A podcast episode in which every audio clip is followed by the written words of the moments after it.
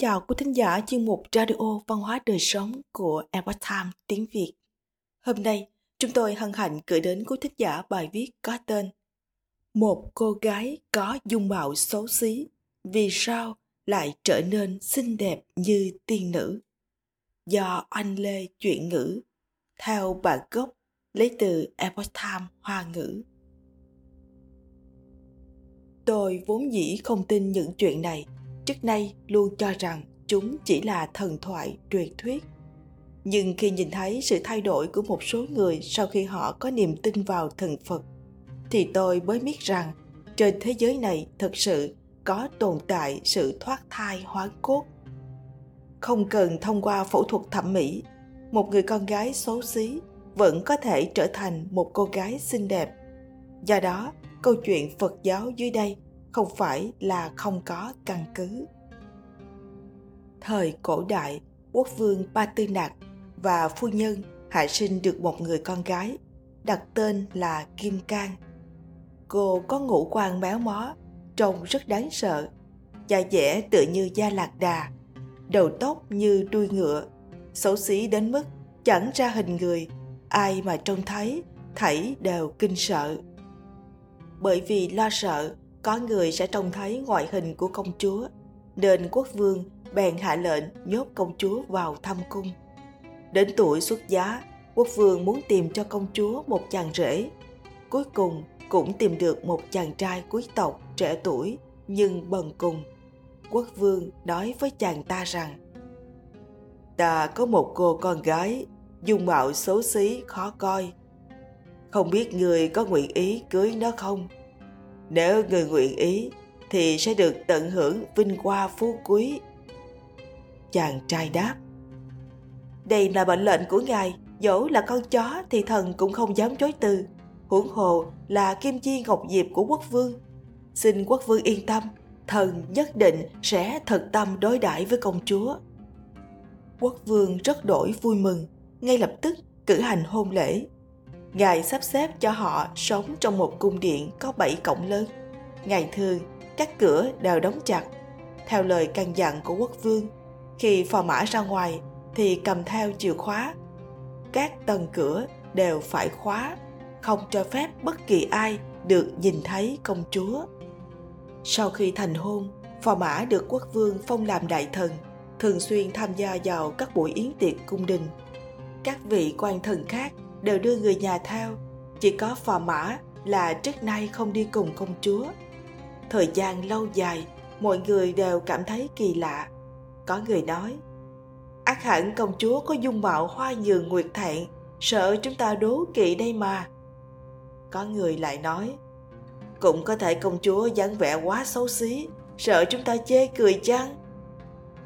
Một lần, trong buổi yến tiệc, bọn họ lần lượt kính rượu phò mã phò mã bị chuốt rượu đến nỗi say khước. Một vị đồng liêu đã trộm được chìa khóa cổng chính của hậu cung từ trên người phò mã, rồi cùng một vài người khác tìm đến nhìn trộm tướng mạo của công chúa. Bọn họ dùng chìa khóa mở hết tất cả các cửa cung điện, cuối cùng cũng đã nhìn trộm được công chúa. Nhưng điều họ nhìn thấy là một công chúa đoan trang, diễm lệ, cao quý vô song có thể gọi là tuyệt thế mỹ nhân. Nhân lúc công chúa vẫn chưa phát hiện, họ vội vàng quay trở về, trả lại chìa khóa cho phò mã, lúc này vẫn đang say ngủ. Phò mã sau khi tỉnh rượu trở về nhà, đã giật mình kinh ngạc khi trông thấy một cô gái dung mạo vô cùng xinh đẹp. Phò mã nghi hoặc hỏi, Nàng là ai? Tại sao lại ở trong nhà của ta? Công chúa đáp, ta là Kim Cang, là vợ của chàng đây.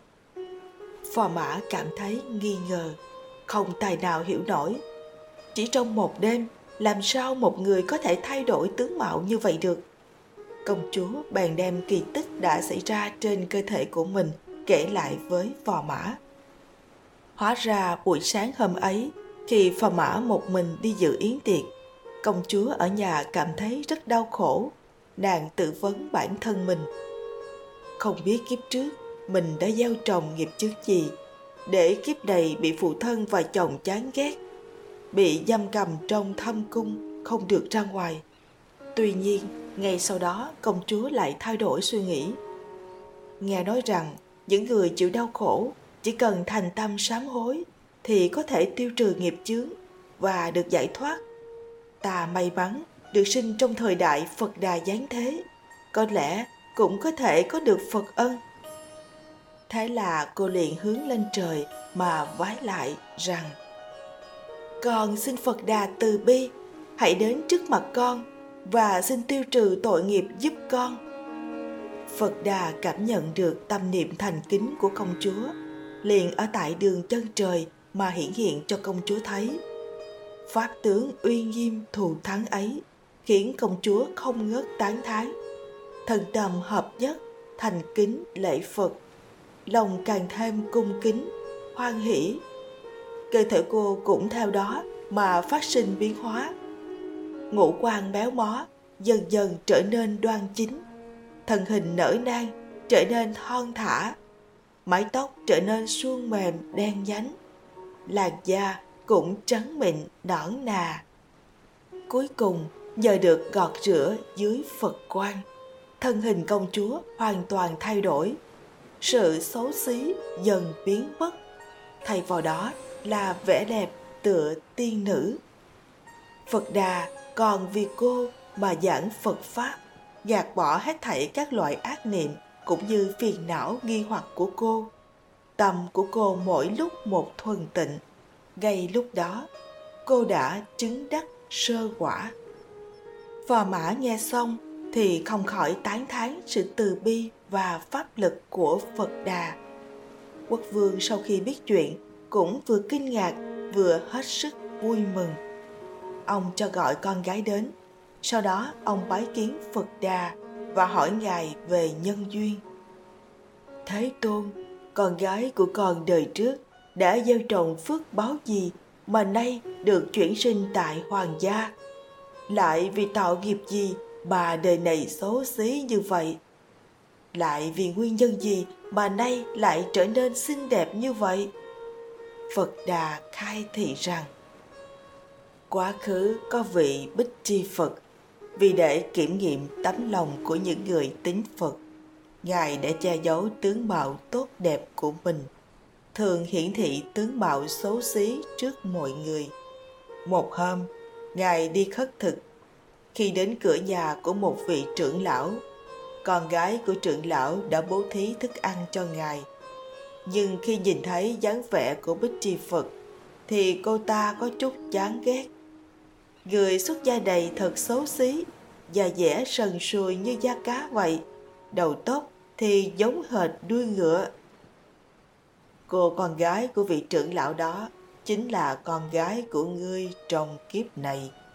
Nhờ nhân duyên bố thí nên kiếp này cô ta được chuyển sinh tại hoàng gia phú quý. Lại vì cô ta bất kính đối với Phật nên kiếp này có tướng mạo xấu xí.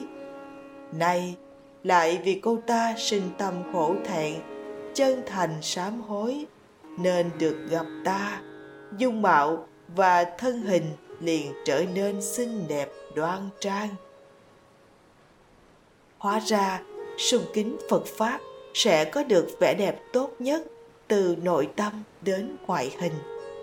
Kính Phật có thể trở nên xinh đẹp, bất kính với Phật thì sẽ có quả báo xấu xí. Tướng do tâm sinh, tướng mạo của một người sẽ thay đổi theo tâm thái và hành vi của người đó tướng mạo đẹp là nhờ sự tu dưỡng của bản thân mà có được vì vậy chúng ta thường nghe rằng con người phải chịu trách nhiệm về tướng mạo của mình từ sau năm 40 tuổi. Quý thính giả thân mến, chuyên mục Radio Văn hóa Đời Sống của Epoch Time tiếng Việt đến đây là hết. Để đọc các bài viết khác của chúng tôi, quý vị có thể truy cập vào trang web itviet.com. Cảm ơn quý vị đã lắng nghe, quan tâm và đăng ký kênh. Chào tạm biệt và hẹn gặp lại quý vị trong chương trình lần sau. Kính chúc mọi điều bình an và tốt lành đến quý vị cùng người thân